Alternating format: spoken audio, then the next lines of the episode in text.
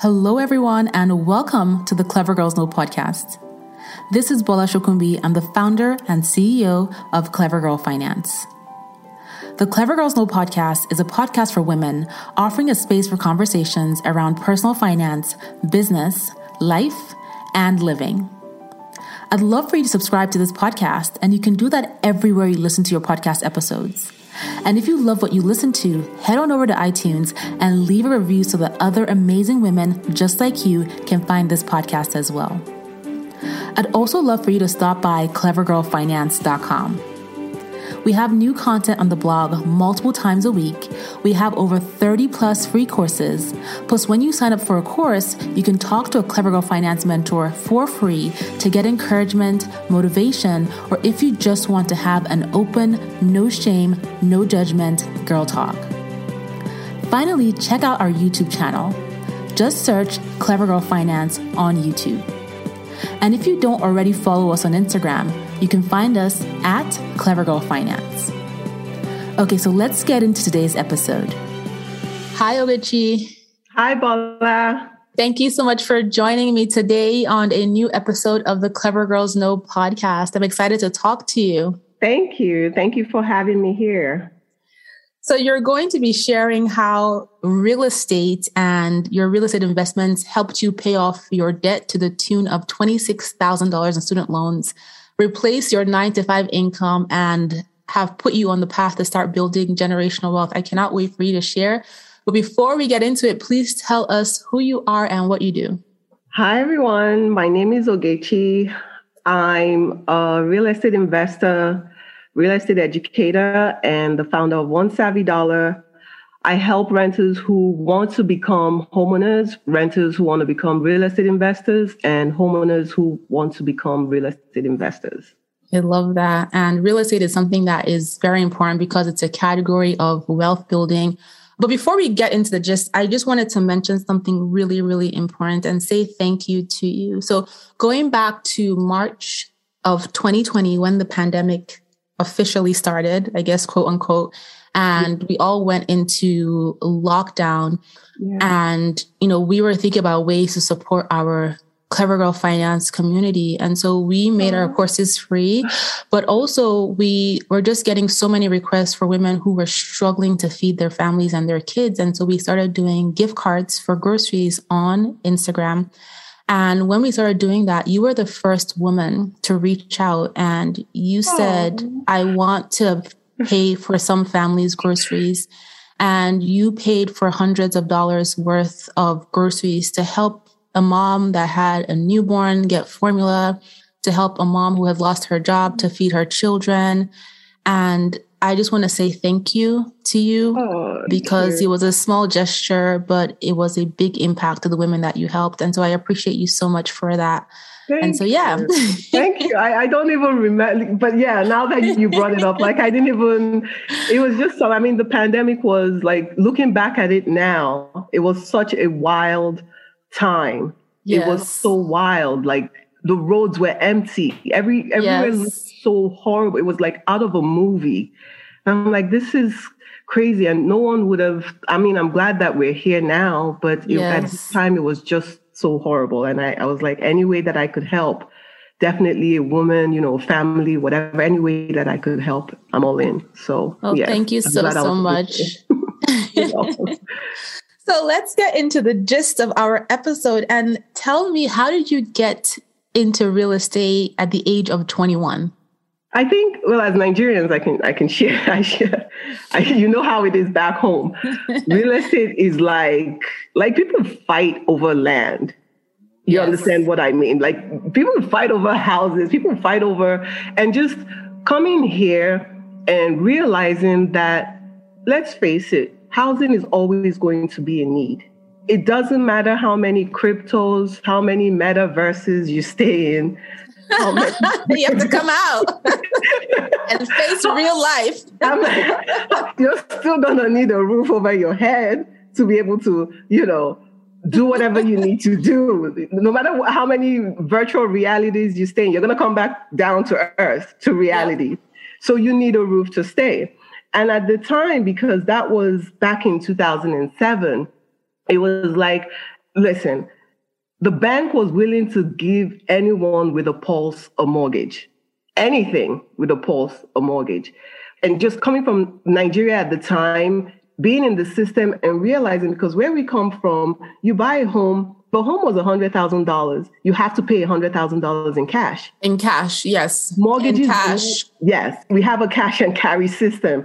Mm-hmm. And mortgages at the time, we didn't have, you know, nobody could take out a loan. Maybe things have changed and gotten better right now. But Everyone well, back then, if you could, you were talking about 30, 40% interest. interest, exactly. And it was something like, it was so inaccessible. Crazy. And you had to have collateral to exactly. get the loan, but you're trying to buy the collateral, so you don't have it. Exactly. Yeah. So trying to do all of that back home would have been impossible. So I came here, stayed in the system for a little bit and realized, my goodness, if a home is going for $100,000, well, they don't need you to bring $100,000. They need you to bring $20,000. But wait, there's more. You can actually pay $20,000 would be 20% of $100,000. So, but you don't have to pay 20%. You could bring 3.5%. You could bring 5%. Mm-hmm. You could bring. So I'm like, wow, with just a few thousand dollars, I can own and control a major asset that remains a cornerstone of wealth building. I'm like, I'm all in.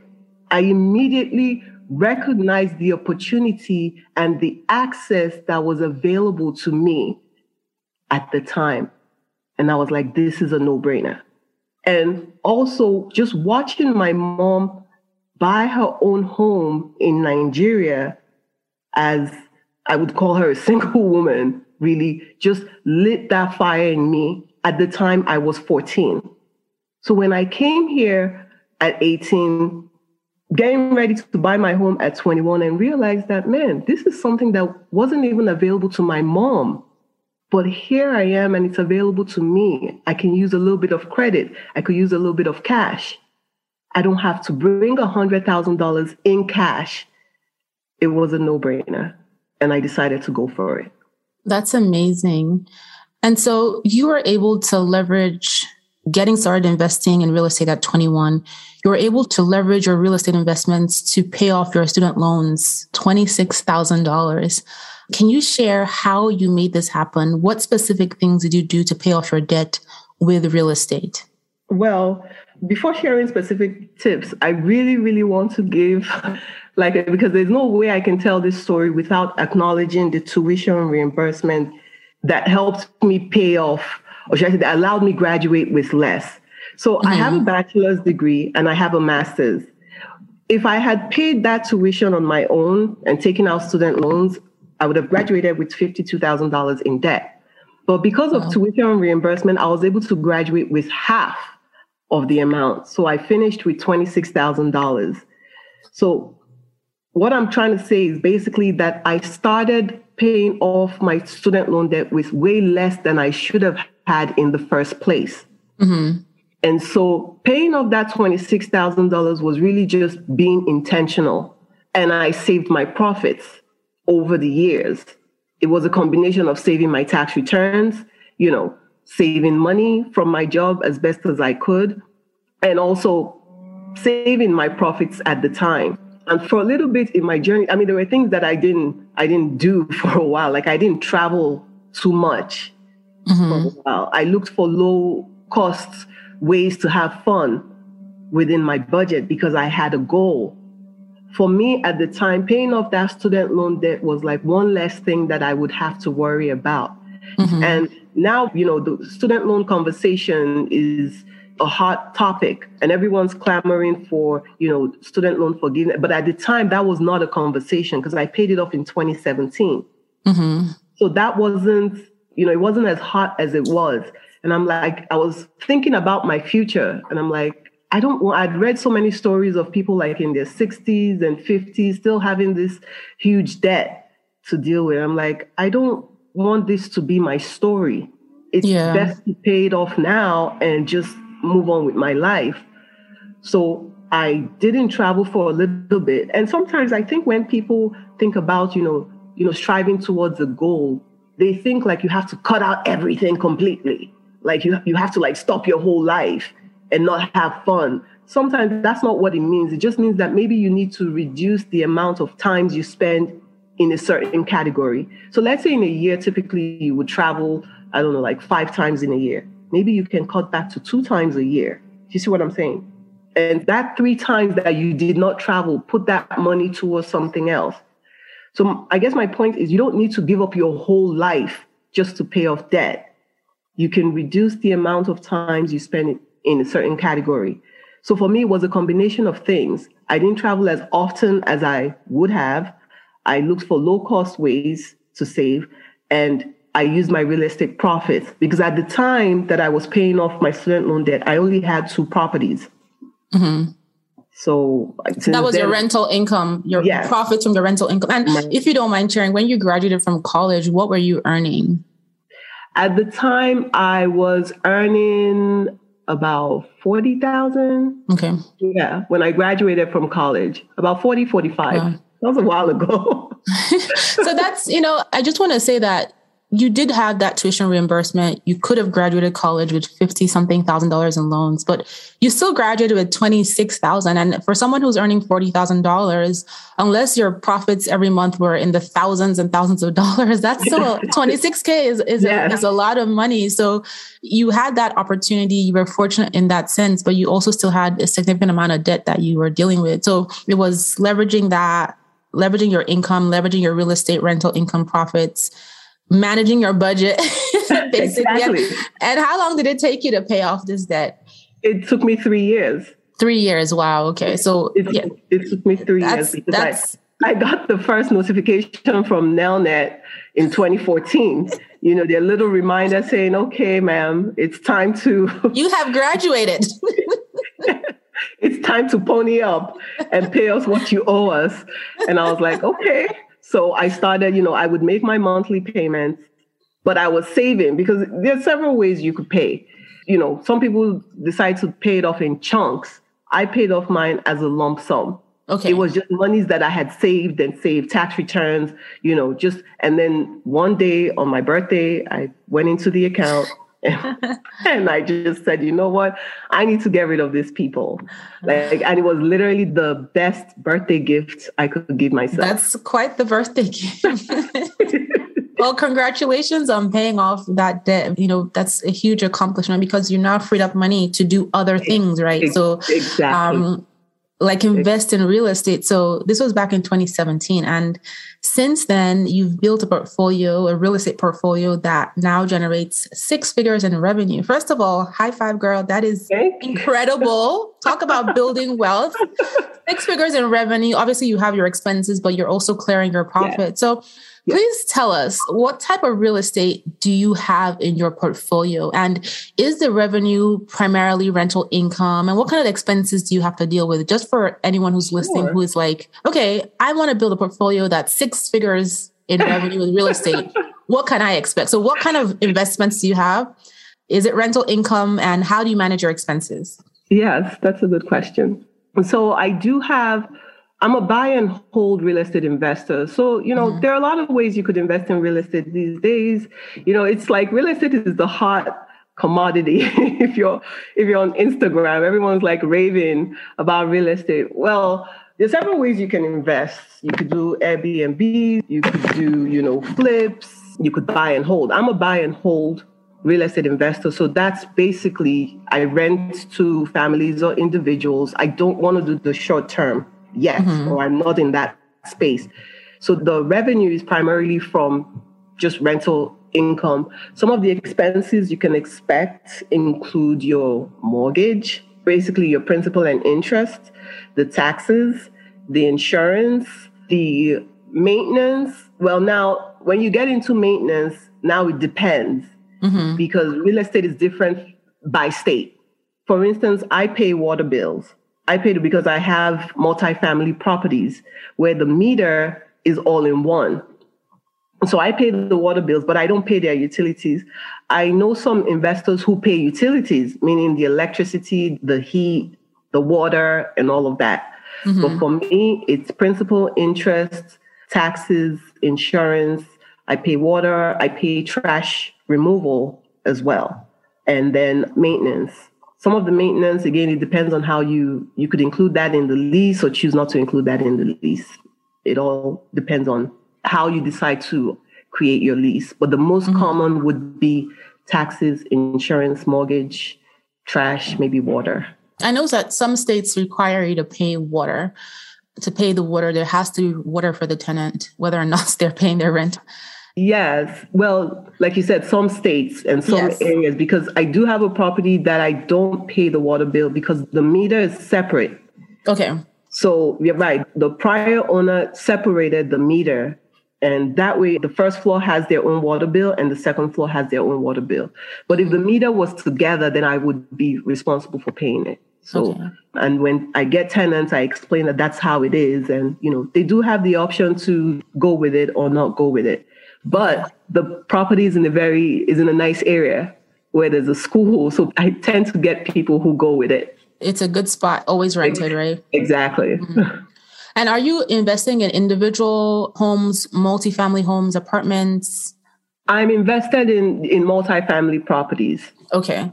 That's it. I don't do, you know, again, there's so many ways you could get into real estate. Some people invest in like warehouses. They, they invest in like maybe medical facilities, like they pool money together and all of that. No, I'm not. I'm a solo owner. So my name, it's just my name okay. on all my deeds. It's just me. Yeah, that's interesting because we've had a few different people talking about real estate here. Most recently, a lady has a real estate investment syndicate.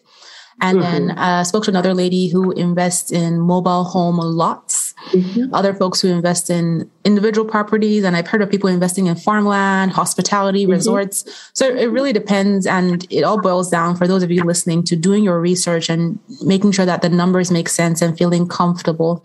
So just a question about how you make the decision to invest in real estate, Ogechi when you look at a multifamily property, what is your number one or your one and two key indicators that this is a good investment for you?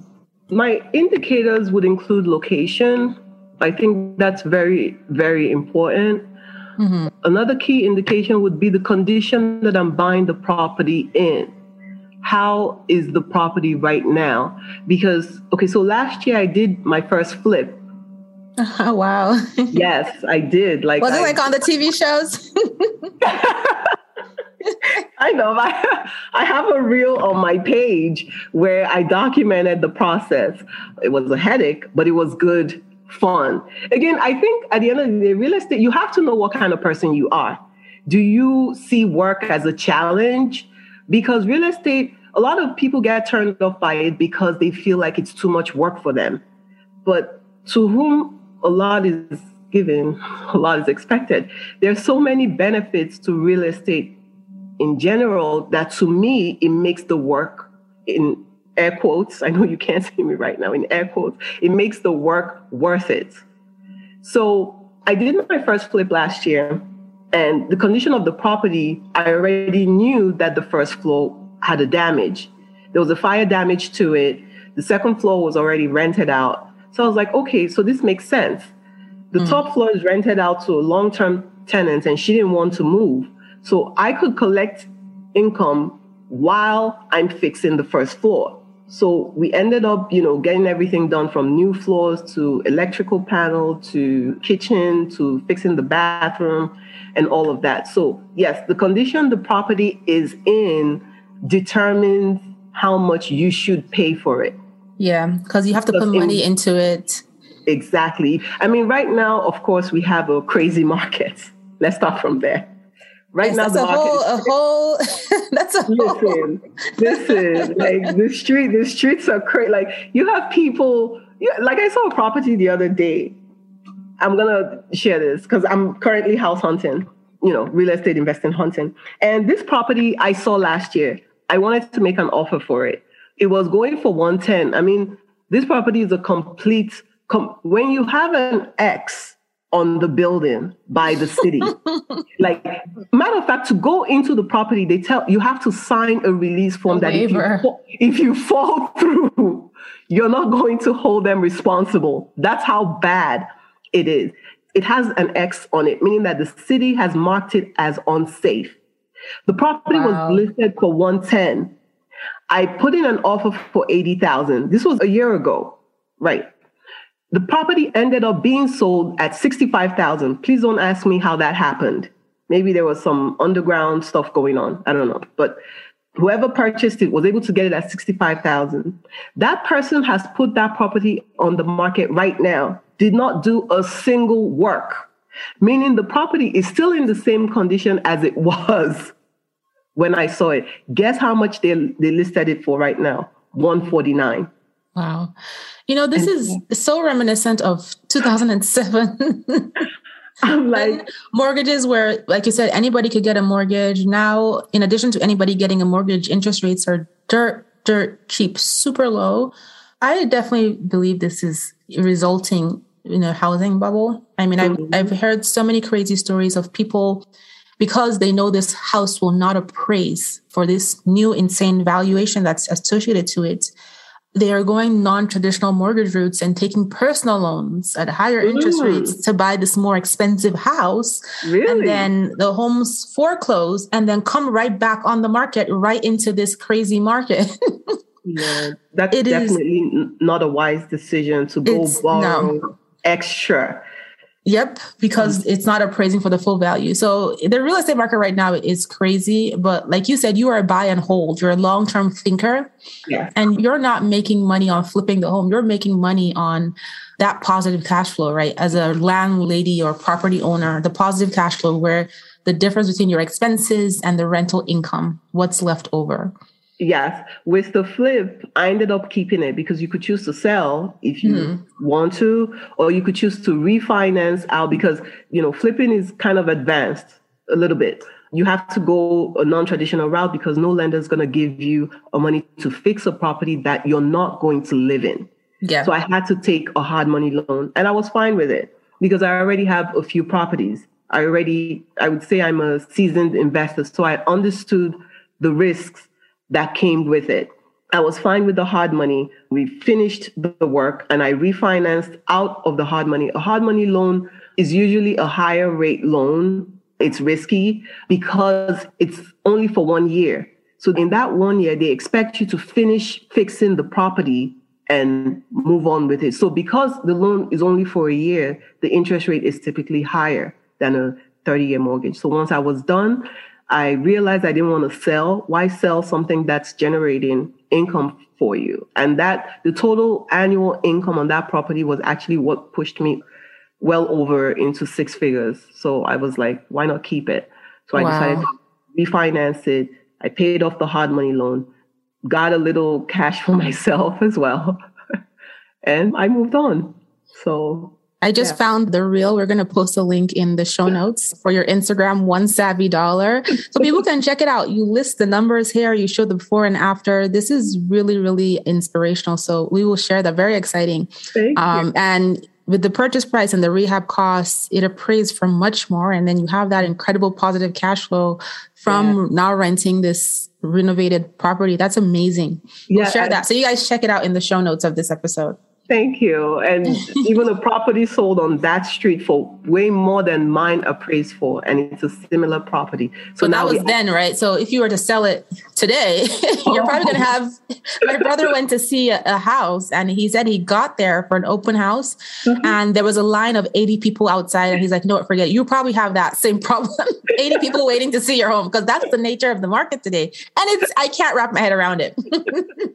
I'm going to reference something you said, like that this kind of reminds you of 2007, you know, like a bubble. I think we've kind of also learned our lessons from the last time because lending guidelines are actually very tight. I know this because I just bought my own home. Right. So I just moved into my own home and the process, my goodness, I've never submitted so much paperwork in my entire in my entire like application process. These people wanted everything. They mm-hmm. wanted every single document. So I think at the time, while, you know, mortgage home prices were like ballooning, mortgage guidelines were very loose. So they, they, were. It was so easy to get a mortgage back then, yeah. And it's definitely harder. We also bought a home in the last couple of years, and it's they need your soul Every everything. I'm like, here. Your great grandfather's ID card.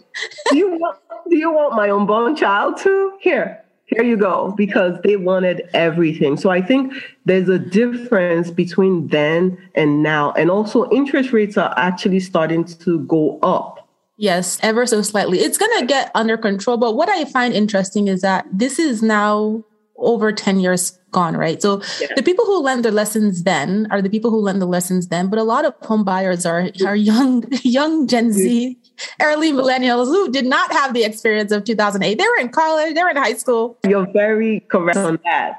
This is unprecedented, like buying a home and waiving inspections and the other thing is the mortgage market is the rules are different. It's harder. That's where people now get creative with these secondary personal loans, mm-hmm. right? Which is more flexible and requires yeah. less documentation. And my mom and dad, my aunt and uncle can co-sign it real quick. And yes. here's another hundred grand, here's another 200 grand. So right. that's the issue. If you're listening to, I'm a seasoned real estate investor and I will tell you, do not skip your inspection. Do not. Yes not do Absolutely that. do not. You need I, to know what's going on. It costs four or five hundred dollars for an inspection. And it will save you so much headache in the long run. I bought a property that I knew needed work, my flip. Yet I still had an inspection. And I still yeah. have my report because there are certain details in that report that will help me going forward. If you skip inspection, make sure you have really deep pockets. And I just wouldn't advise you to do that. Why would you skip the inspection if it costs so little to get a report to know what's going on in the home? At the end of the day, ultimately, it's your choice to decide if you buy it with the report or not. But if you're going to spend 100,000, 200, 500 on a property, you're going to take a mortgage, you're going to put 10% down, whatever. What is $500? What is $1,000 for an inspection to know what you're buying? That's nothing compared to the costs and the future cost of potential repairs and replacements, right? The cost of the inspection is really insignificant for a lot of valuable information that either you're going to know upfront mm-hmm. or you're mm-hmm. going to find out eventually when things right. start to fall apart. Right. I mean, my first property, I did not do an inspection, and that cost me in the long run. Had I done an inspection, you see, guys, you got to do your inspections. If I had done one at the time, I would have realized that the plumbing were old, like the, the mm. pipes for the plumbing was old and needed repair or replacement. And I would have been able to go back to the table and ask, you know, that that repair cost be deducted from the purchase price. Yeah. But I didn't do an inspection. I didn't know I was supposed to do one. I was 21, I was young, I was naive, you know, and that ended up costing me, I believe, between three to 5,000 over time, not one time, wow. just, you know, over time, because every now and then, like a section of the pipe would burst and I would have to replace it, and another section will burst, and I would have to replace. So over time, it did cost me money. So please, please get an inspection done. Hey everyone. So I wanted to come on here really quickly to share some amazing news with you. My fourth book drops this summer on July 6th, 2022, and I am beyond excited. The book is titled choosing to prosper, triumphing over adversity, breaking out of comfort zones, achieving your life and money dreams. And it is different from my last three books in that it is very personal. However, it was an extremely important book for me to write.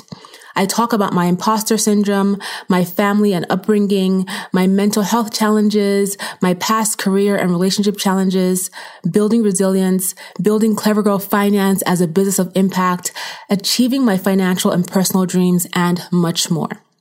And based on my experiences, I share ways in which women in general and women of color can overcome the challenges they face when it comes to finances, career, and business.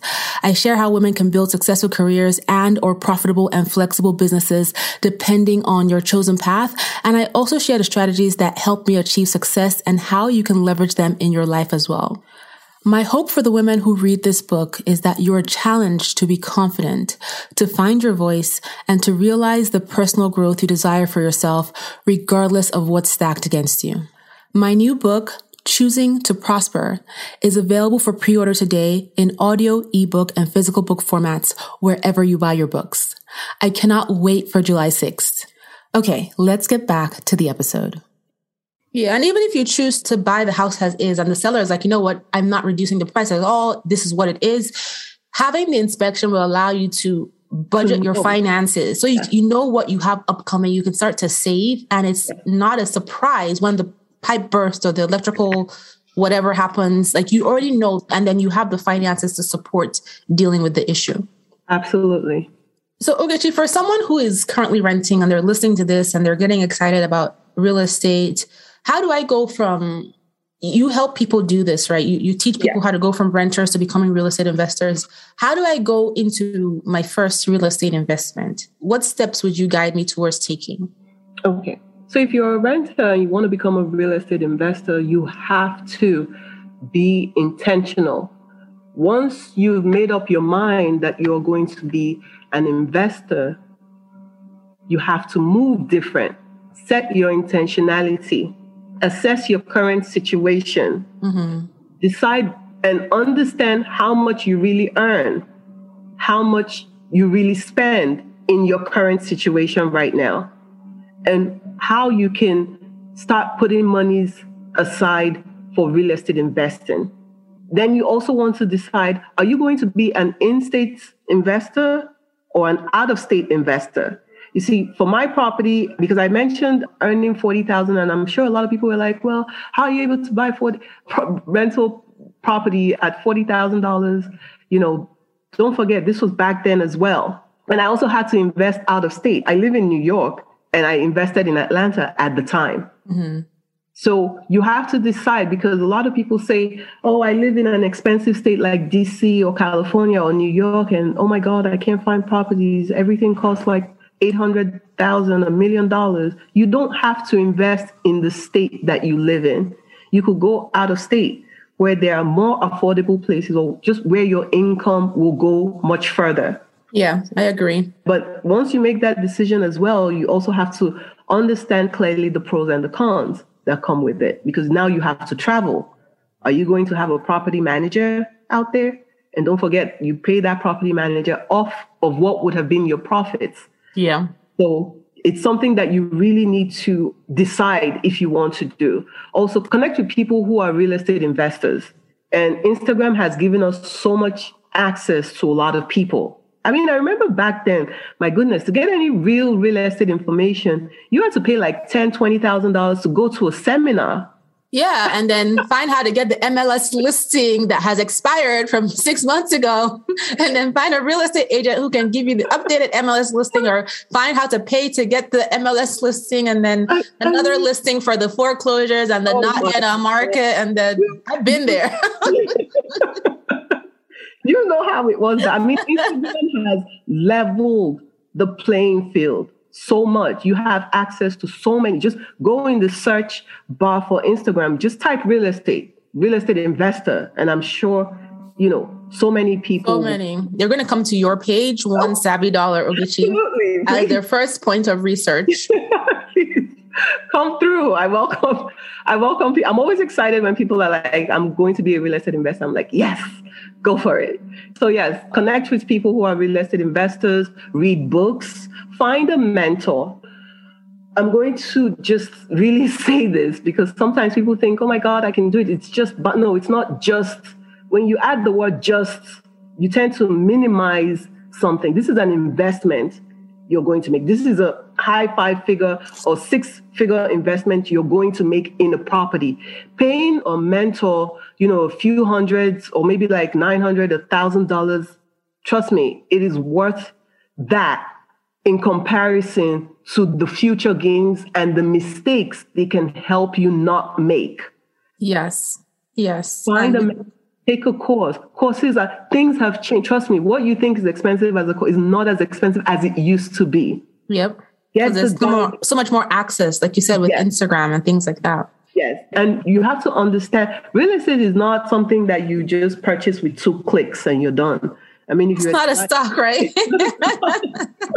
it's not a stock. I tell people this all the time. You know, it's not two clicks and you're done. You can't just sit in your house and you're done. Real estate is a process that could take 30 days, 60 days, 90 days. If you buy a property that needs work, I mean, you could be in this for like six months to mm-hmm. a year. The clock is ticking because that's money you have to pay on a mortgage exactly. on a house that's being worked on that is not generating you any revenue. Exactly. And there are so many moving parts there's so many people you have to deal with in the process, from your agent to the lender, and the, even within the lender, you you deal with a processor, you deal with the underwriter, you deal with a closer, you deal with the title, you deal with attorneys. If you buy a property that needs working, you, deal with contractors. I mean, the point. I'm trying to make is that there are so many parts to this. So don't minimize your learning experience. Don't say, "Oh my God, it's just fine." No, it's not just fine if you can find someone that you trust, you know, you go on their page, make sure they show their work, you know, they talk about their properties and find a mentor, pay them what they charge and get that learning. The investment is well worth it. Because even I look back at my own journey, yeah, and I realized that a mentor could have helped me even get to this six figures much faster. Mm.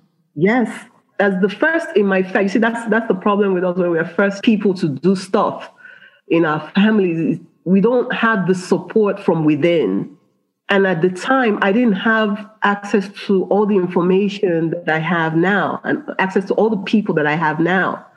So while some people, some people might look at me and say, Oh my God, you're doing great. I know that if I had a mentor, I would have gotten here much faster.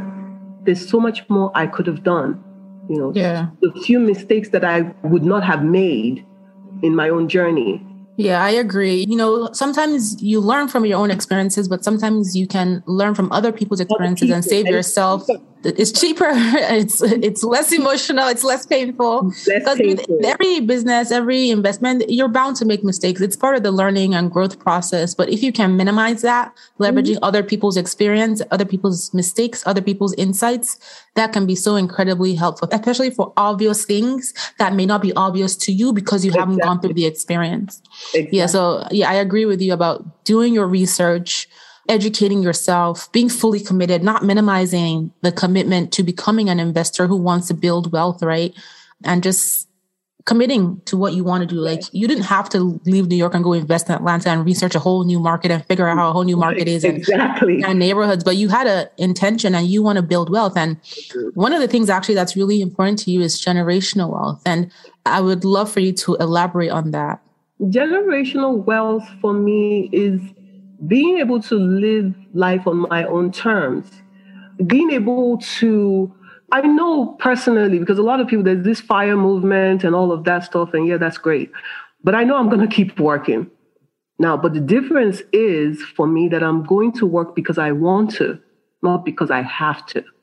Mm-hmm. Yeah because and you want very, to and not because you have to. That is goals, right? exactly. it's a life of options. You know, it's it's being my own sugar daddy. Okay, no. I'm Exactly. Sugar mommy. sugar somebody. Sugar somebody. it's be my own sugar something. my own sugar something. Yes. Thank you very much. Living my soft life, you know. Um, the soft life. That's hilarious. it's living the soft life because I do plan on being real estate rich. That's just I love that. You know, I don't have any shame saying that. I, I feel like there's so much. Oh my God, as women, there's so much so much crap. I'm sorry that we have to take. You know, Obi, don't say that you like money. Don't say that you want to be comfortable. Don't say that you want to. You know, no, I do want to be. Oh, I like money. I will not apologize for having money. Nope. I do want. Please pay me. I want more money. I want more and it's not because I'm greedy, but it's because of what I know having money can do, especially as a Black woman living in America. So if you're listening to this, regardless of your demographic, you want more money. You should be proud of having money mm-hmm. right? And you like money because guess what? When you have money, it gives you options. You choose who you can use your money to support. You can walk away from situations that do not serve you, do not serve your family. You can create your own options for yourself. Right? Mm-hmm. You can give back to your community. You can create generational wealth for your family and for your children's children to come. So, yes, I want more money. Thank you very much. Yeah, right. being broke and, you know, being like, it doesn't help anyone. It does not help your community. Doesn't even help you Mm, because when, yeah, people when your finances are not in order, you're stressed, you're aggravated, you're upset, you're depressed. So that mindset of oh, you know, you shouldn't act like you like money, be humble. Sure, great, amazing for that person, not for you. You're not on this earth to be broke or to suffer or to to not live out your full potential because somebody else thinks, oh my God, she likes money too much. I don't care. Who you help? who, you, who you help? You're not helping anyone, you know. So yeah, generational wealth for me is just being able to live life on my own terms, working because I want to, not because I have to, being able to serve my community, being able to show up, being able to increase my impact as well. Because when you money makes things move. Yep. If you know, if you have the money, you can you can do more for the people around you. So yes, to Yeah, generational agreed. Agreed. So, what advice would you give anyone listening to this who is just like, oh, I'm not sure about real estate. I'm nervous. I'm scared. I know you've given us tons of advice so far, but anything else you'd want to share for that person who is just like, okay, I'm thinking about what Ogechi said, you know? Let's see. My advice is going to be two parts. I was doing research the other day, and I found out that there are, like, according to the report, it's a CNBC article, it says that we're short 5 million houses right now. That Hmm. report was as of September, meaning builders cannot even build fast enough. Every Hmm. year from 2000, the census is done every 10 years. So from 2000 to 2000, basically, there are currently over 3 million people in the US right now. And we only have 140 million houses currently. I posted some of this on my page with, you know, like the links to like the articles. So basically, we have more people than we have properties. So the homeowner who's on the fence, because I said my, my advice is going to be two parts. Do your best to find something that you can afford, that you can truly afford, not just afford. Remember the other qualifier, you have to be able to truly afford the property. I would never tell you to just rush into homeownership. No. Mm-hmm. Find a property that you can truly afford that will allow you, you know, live in a home and also live your best life. Own it. Even if it's a house, because I find that a lot of homeowners tend to want everything to be perfect and pretty and, you know, oh my God, the bells. No, compromise somewhere, meaning it doesn't have to be too perfect. Don't get carried away by something that you can just do a little paint job on, change a few light fixtures. And I speak as someone who just bought her own home mm-hmm. you know, and I did fix up. I changed the floors. I painted the place. And trust me, it just changing the floors totally elevated the space. And that's something that the prior owners could have done and probably gotten more money from me. But as an investor, when I walked in, I saw the potential right away. Location, you know, two bedroom for the price of one. Everything just, a few things just needed to be done. Mm-hmm. And I wasn't afraid to do it. So I purchased the place, did the minor cosmetic stuff, and the value has gone up. So the point is find something that you can, because a lot of people will try to discourage you from homeownership. Don't forget, real estate or homeownership is actually a cornerstone to wealth building. If all you have in your investing journey, you know, is like paper assets, you are not as diversified as you think. If you're somewhere paying rent right now, I don't need to point you to articles. If, if you read a lot, you'll see that rents have gone up everywhere, everywhere. So if rents are what they are now, you have to think, what will rents be in the future? So mm-hmm. find something that you can truly afford, even if it's not perfect. Keep searching. I know the market is hard right now. I know everyone's going nuts, but keep searching. Make connections with agents and do your best to find something and own it, regardless of whether you're going to live there for a gazillion years or not. It doesn't matter. The point is this you now have an asset that you own, control, and can leverage. The moment you have real estate in your portfolio, you now have a solid, very solid piece of collateral, and you will always win. Now, to those who want to become real estate investors, I will say, you know, find someone, connect with a mentor, take your learning seriously because you do have to be willing to do what it takes to own. And somewhere along the line, that includes sacrificing. Even if you may not, you know, be able to go out like a million times in a year, there are ways to still have fun and work towards your goals. Take your learning seriously, connect with someone, take a course, and go for it. My first part, I had to hop on a, on a flight from New York to Atlanta on a Memorial Day weekend. Mm. And that was how I got my first property at the time. So do your research, go for it. And real estate might seem like work, but trust me when I say the benefits are amazing.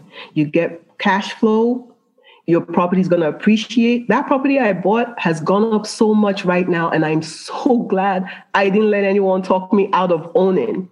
Yeah, very smart. I'm so, so glad because I would have looked back at that moment with such regret. And there are a lot of negative Nancy's right now and negative Nathans. They're all over the place. no, but everyone who listens to this podcast already knows that we don't pay the naysayers any mind. We don't. They're gonna whip out a calculator and tell you, "Oh my God, if you're going, if you're trying to own a home, oh my God, you're gonna pay all these monies in maintenance, and you shouldn't do this. You should nah." Remember what I said. You have an asset that you own, control, and can leverage. And that is the real wealth building. Mm, I love ownership that. will cost you. That's it costs money to be the boss. Yes, it does. It's going to cost to maintain, but it's factored into that asset you own. Yeah. Bola is a boss right now. You're funny. you probably see her online and she says, Hi, I'm here to share some tips with you. Trust me, when Bola is a boss. Don't even be, yeah, Bola is a boss. But I'm sure if she was to keep it 100, it has cost her too. Absolutely. Yes, it does cost. You you know the saying you have to spend money to make money. It That's is true. It but you spend money in a strategic way, right? So exactly. the cost it's going to cost you to maintain your real estate properties, whatever investments you have, is going to be based on your strategic research and the education that you have the negative Nancy, Nathan, whoever that's out there running calculations for you has not done the research you have done, does not have the education you have. And ultimately, you are the decision maker. You decide based on what you feel is best on you, based on what you know is in your bank account, based on the type of portfolio and wealth building you're pursuing. Those people don't know that. And if you're being honest, they don't care. A lot of people just want to see you fail so they can say, you know what, I knew it wasn't going to work. Exactly. That's, that's the only reason why they, they even care to begin with. You know, so arm yourself with education, connect with people. As an investor, there's so many, all of those expenses that I mentioned earlier in the podcast my interest, my taxes, my insurance, my water bill, the trash bill I get to deduct that. When I go up to see my properties, it counts as a business expense. That's also, yes, this is one part I need to mention as well.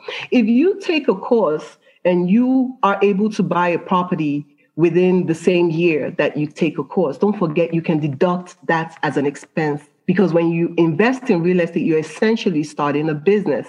And I think that was also one of the benefits for me. It's like killing one bird or two birds. What's that saying? Killing two birds with one stone. One stone, right.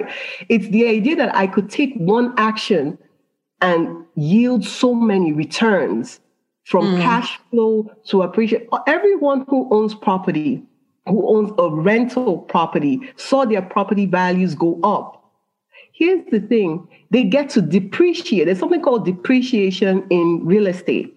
So your property is appreciating, yet the tax laws allows you to expense for depreciation simply for wear and tear that may or may not even be happening.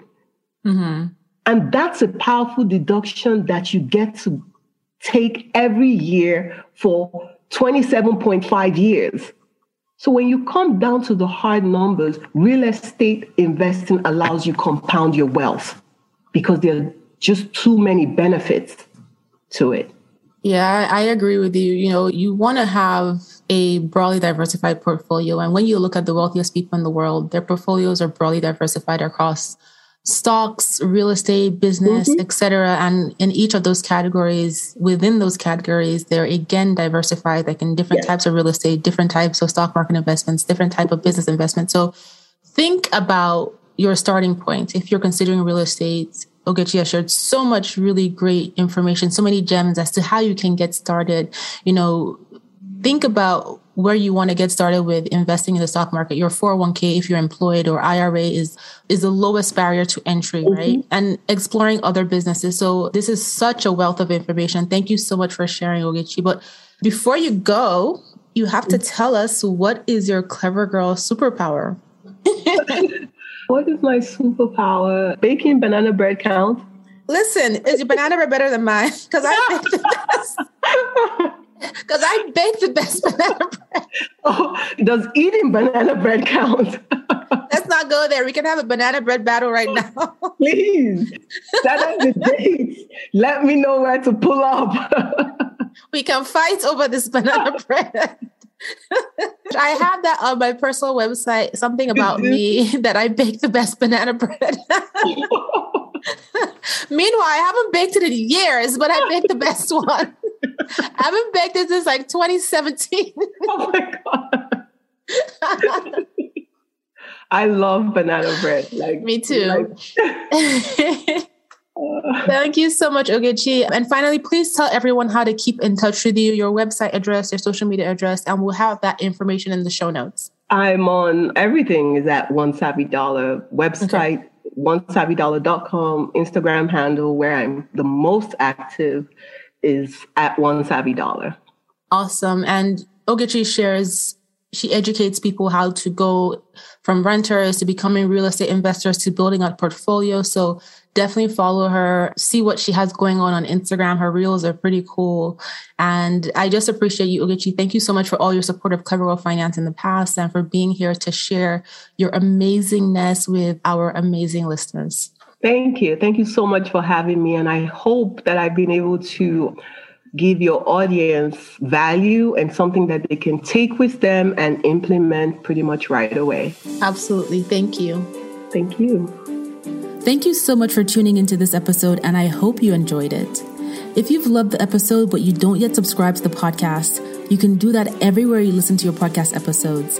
And head on over to iTunes and leave a review so other amazing women just like you can find this podcast as well. Thank you so much for being here, and I'll talk to you on the next episode.